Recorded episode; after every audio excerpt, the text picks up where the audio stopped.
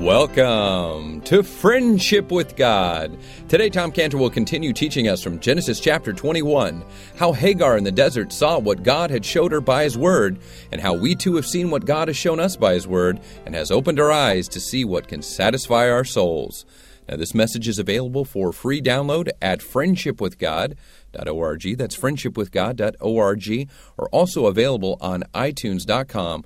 Just search for the Friendship with God podcast.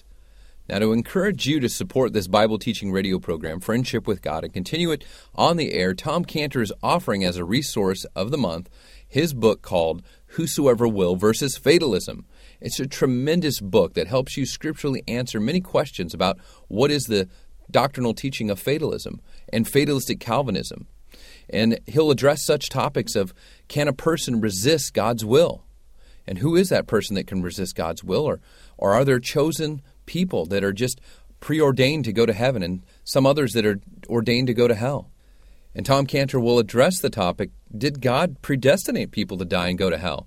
And he'll look at it scripturally, and he'll show each one of us that we're all faced with a personal crisis of obedience, just as many others, such as Joseph and even the Bible. We're all faced with crises of obedience. Now, this book by Tom Cantor, Whosoever Will versus Fatalism, examines the character of God and his promises and compares them with the teaching of fatalism or fatalistic Calvinism, and provokes each one of us with a question well, well, what if God misled? What if God lied to us? What if God didn't die and love the entire world? And the most eye opening part of this book is that Tom Cantor himself was once a fatalistic Calvinist who believed in fatalism. Now, if you'd like a copy of this book, Whosoever Will versus Fatalism by Tom Cantor, it's our resource of the month for a donation of $20 or more to the Friendship with God radio program. You can call us now or after the program at 800 247 3051. Again, 800 247 3051, or go online to friendshipwithgod.org to our online bookstore or to donate online at friendshipwithgod.org and support this Bible teaching radio program. Now, here's Tom Cantor teaching us from Genesis chapter 21 how Hagar saw in the desert what God promised by His Word, and how we too can see in the desert what God promised by His Word and we can have our eyes open to see that only He can satisfy our souls. So Hagar walks away from the desert. She's one changed lady. She's not the same. And for Hagar, uh, uh, life after the desert was no longer about how Hagar could be advanced over Sarah.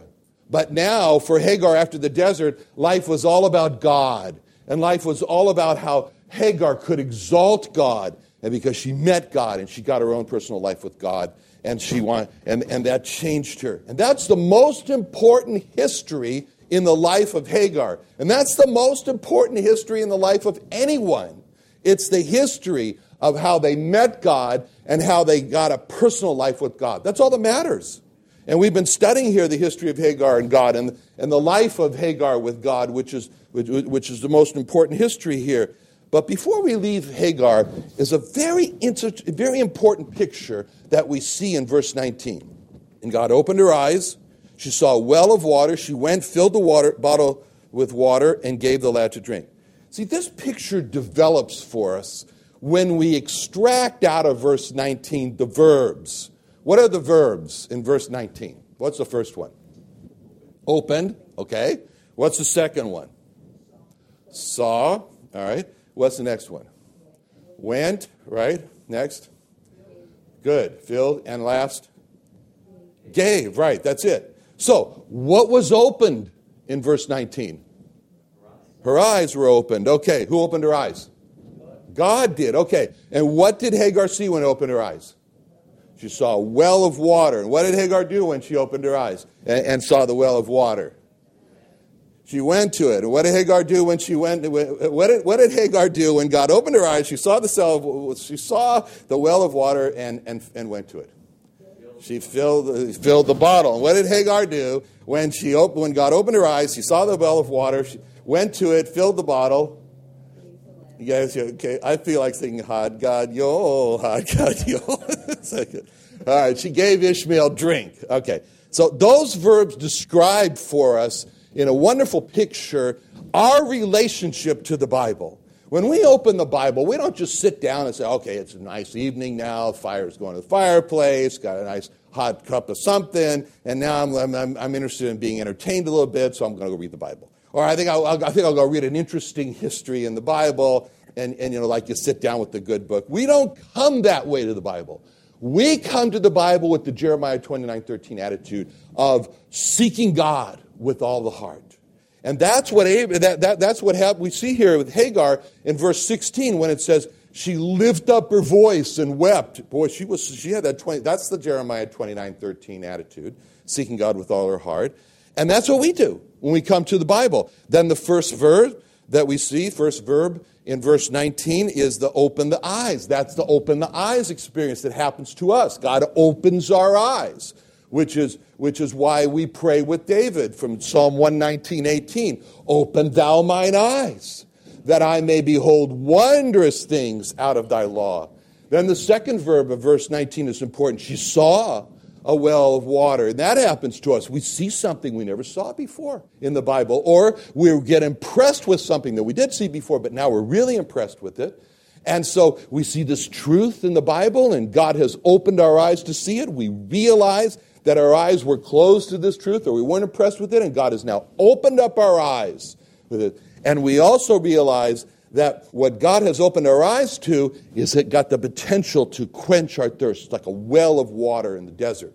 So, like Hagar, we understand that what God has opened our eyes to is just what we need, just what our thirsty souls need. It has the potential and that's a beautiful picture that we see there of the opening of the eyes when the Lord Jesus Christ opened the eyes of two blind men in Matthew 9 27 through 30, when it says, And when Jesus departed thence, two blind men followed him, crying and saying, Thou son of David, have mercy on us. And he was come into the house. The blind men came to him, and Jesus saith unto them, Believe ye that I am able to do this? They said unto him, Yea, Lord. Then touched he their eyes, saying, According to your faith, be it unto you. And their eyes were opened, and Jesus straightly charged them, saying, See that no man know it. See, the, here were two men, probably born uh, uh, blind, born blind, like the man in John 9. And, and they have the, therefore, they have the Jeremiah 29 13 attitude, seeking God with all their heart, crying out, uh, Son of David, have mercy on us.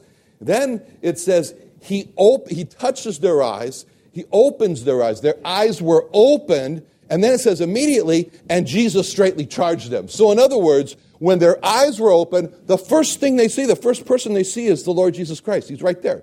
He's just opened their eyes, and he sees, and they see him. That's wonderful. That's, that, that, that's wonderful because that's how we think of death.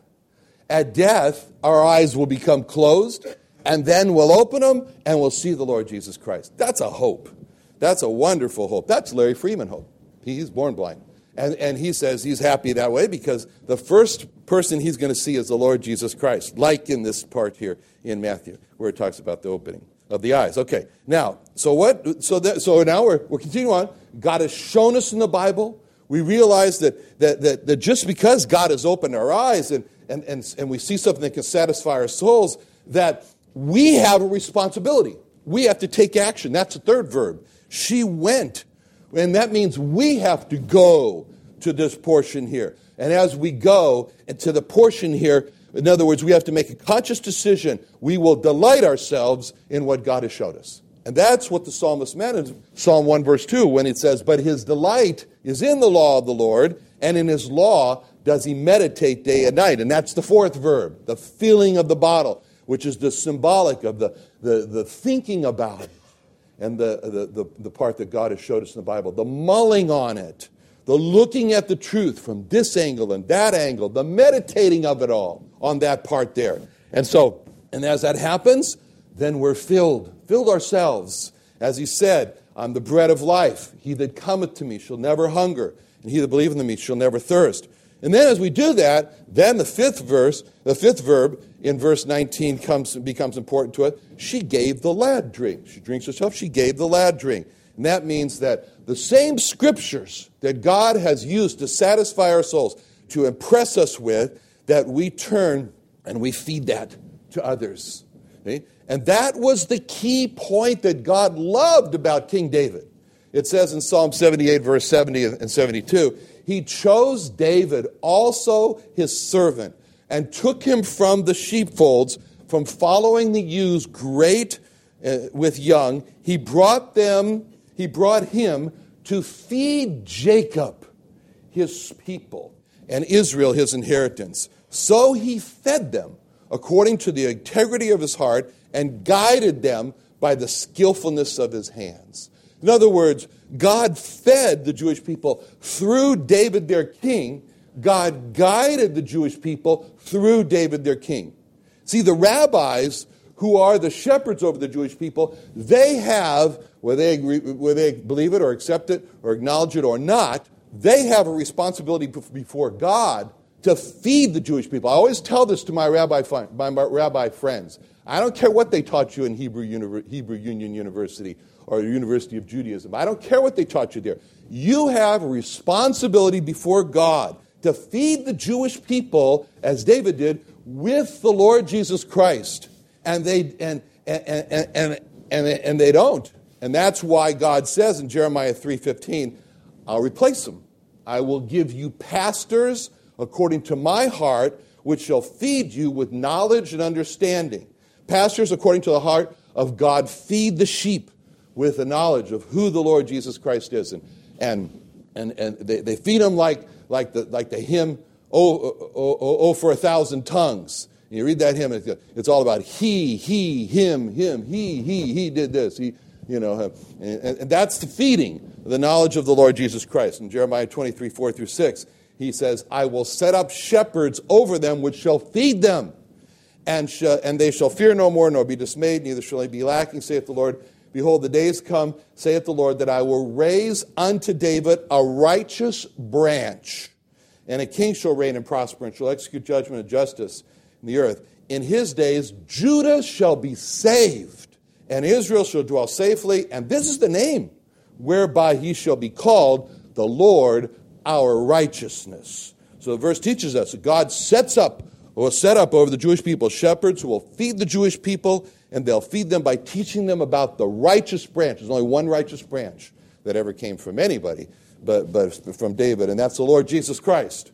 And then when that happens, Judah's saved, and you know they're saved because they say, He's our righteousness. The Lord's our righteousness. So, sequence filling the bottle, which is like filling our soul, and then giving it to another to be fed, is what Paul was referring to when he said in 1 Timothy 4 15 through 16, when he was talking to Timothy, he said, Timothy, meditate upon these things, give thyself wholly to them, uh, like going to a well and filling a bottle, that thy profiting may appear to all. Take heed unto thyself, unto the doctrine, continue in them, for in doing this thou shalt both save thyself and them that hear thee, like giving drink to others. All right, now, we read in verse 21 that he dwelt in the wilderness of Paran, and his mother took him a wife out of the land of Egypt. So, the wilderness of Paran, that, that's currently uh, in, in, in the, uh, the south. So, if you were to look, for example, at uh, you know, the Mediterranean Sea up here, for example, and, and, and, the, uh, and the Suez you know, Canal coming down here, and the Suez Canal is here. And if you go straight over to Jordan, is Petra is here, and then right down about here, kind of like a triangle, is this desert of, of uh, that they're talking about, Paran or LT as it's called today. And, and that's where they went, down there in the middle, uh, the middle lower portion of the Sinai desert. And, and then we read in this verse that Hagar took for Ishmael an Egyptian wife from her own home. So that's what she did. Anyways, I don't think there were very many wives for the picking down there, so she had to go someplace to get a wife. All right, so now, eh, now we see in verse 22 where it says, And it came to pass at that time that Abimelech and Phicol, the chief captain of his host, spake unto Abraham, saying, God is with thee in all that thou doest. So here we find Abimelech. Abimelech is now surfaced again. We saw him in the last chapter. And you remember, he had taken Sarah into his harem because, uh, because Abraham had lied to him and but he didn't touch her. And then God said, if you do touch her, you're a dead man, and, and he restores. So here he is again. Here's Abimelech, and he's coming with this with his most trusted right hand man named Phicol here, whose name means the mouth of all, and he's, he's probably the highest officer. And so, in other words, when Phicol speaks, he's, he's speaking for everyone. And, and so, what, what, do they, what do they have to say to Abraham? In verse 22, it says, And God is with thee in all that thou doest. So, uh, just imagine the meeting. You know, I mean, uh, the, you know, here, here's the king of the Philistines. Philistines haven't exactly been the most friendly people to the Jewish people, and Abraham starting as well. But anyway, he comes here, and, and, and they also haven't been the most uh, consistent. Things seem to always go bad with the Philistines, whether you're talking about Abraham, Samson, or David. Things have a tendency to change. So yeah, the king of the Philistines, he's coming with his trusty general Phicol, and Abraham's wondering, wondering as he sees them what are they coming here for? What are they coming here for? And so this big entourage, and they sit down, and what do they say? He says, God is with thee in all that thou doest. And Abraham's thinking to himself, You came all the way here to tell me that? You know, he says that God is with me in all I do. So that's what you came to tell me? That's what this whole meeting's about, that God is with me? And all, you that's good. So, but it's quite a statement. And, and, and what they're saying it, it, when they said that is that we've been watching you you know, it's a, it's a wonderful statement, actually. God is with you in all that thou doest. It's what we want for our lives, don't we? I mean, it's what, it's what Moses said in, in Exodus 33 15 when he said to God, If thy presence go not with me, carry us not up hence. See, Moses was saying that he wanted God to be with him in all things that he did. He didn't say, If your presence go not with us, carry us not up hence. But what he said is, If thy presence go not with me, carry us not up hence. That's very important because Moses had this, this tremendous monkey on his back called the Jewish people that he had to carry transport from Egypt to, to Canaan. And so, you know, he, he felt absolutely unable. And so he said, if you don't go with me, then don't take us there. And so that's what he was saying there. So, how did Abimelech and Phicol know that God was with Abraham in all that he did? Well, they knew because they were watching Abraham in all that he did. And as, and as they watched him, they said, you know what? Maybe they talked to each other, I don't know. They said, you know, there's no other explanation for good that's happening to Abraham other than God's with him in all things that he does. And, and what did they see when they looked at Abraham, this man? They watched him. They Said, did they see a righteous man? Well, not exactly. I mean, they saw Abraham in his weakness and how in his fear he lied to them and, and so forth, led them through deceit into a dangerous place, be getting in the crosshairs of God. That's a dangerous place to be. They, they knew that Abraham had a lot of trouble in his home. They knew about his, his, uh, his, uh, his relationship with Hagar and Ishmael, and, and, and he didn't look like a righteous man. They knew how, how, how, how a- Abraham was also cro- caught in the crosshairs, not of God, but of Sarah, and how as a result he had to throw out his son and Hagar. They, they saw this. But what's very important to see in what Abimelech and, and Phicol said is what they did not say. They did not say, We know you are a righteous man. They didn't say that. And, they said, We know that God is with you in all things that you do. When you're fearful, God is with you. When you're in trouble, when you got yourself in trouble, God was with you. When you're moving around in our land, God is with you. When you're in your home, God is with you. When you're working in your field, God is with you. When you're running your work crews, God is with you. And when, when you're at your altar, God is with you. God is with thee in all things which thou, that thou doest. See, they didn't say, we think God is with you. They said it a fact. God is with you in all things that you do. And what impressed them is how God was with them in, in everything he did. And, and, and so Abraham, you know, as we said, he looks at, he looks at Abimelech and the fact says, he came, he came all this way to tell me this. So, but, but we see from the next verse that Abimelech is worried. So in verse 23, it says, Now therefore swear unto me here by God that thou wilt not deal falsely with me, nor with my son, nor with my son's son's grandson, in other words, but according to the kindness I've done unto thee, thou shalt do unto me to the land wherein thou sojourned. So what we need to do now is to think about and just establish a little bit in our minds the timeline that we're talking about here.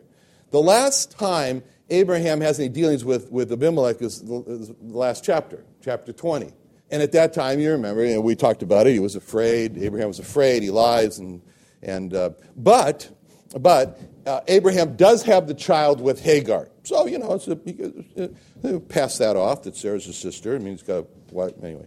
So, um, so and then, you know, the, Abimelech gets in a lot of trouble with God over this, and Abimelech restores to Abraham his wife Sarah. And then, at the beginning of this chapter, Sarah gets pregnant with Isaac. Sarah has Isaac.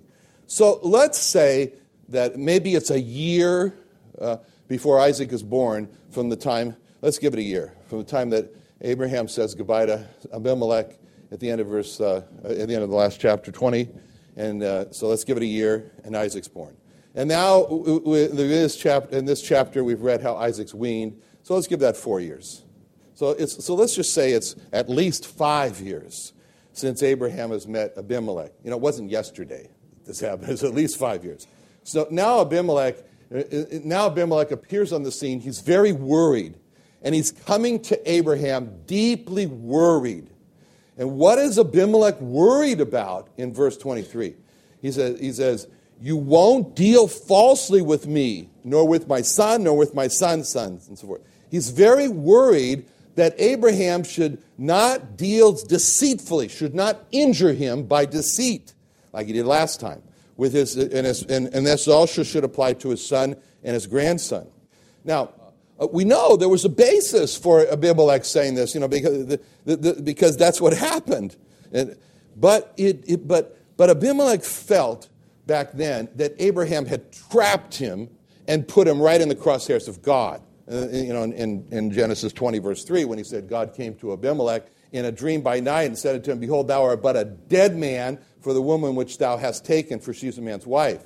And then when he came to Abraham in, in, uh, in the chapter, he says, But God came to Abimelech. No, I said that. But when he came to Abraham, what he said to him was, It's not right what you've done, and, and, and these things ought not to have been done. So, in other words, he's talking about, You've endangered me and my people. Now, that was over five years ago that that happened. It's taken five years, over five years, for Abimelech to realize that he needs to take a step. He needs to make sure that Abraham never does this again because it endangered the whole lives of the whole Philistine people. And it appears that it took over five years for Abimelech to know to, that, he, that he had to do something now, that something had to happen. So it's been over five years, and something has been happening in Abimelech.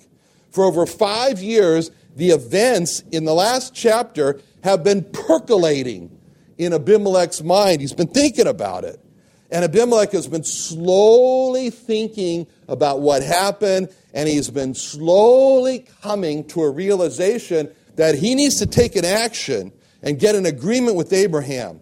Now, maybe no one saw this percolation that was going on in Abimelech's mind.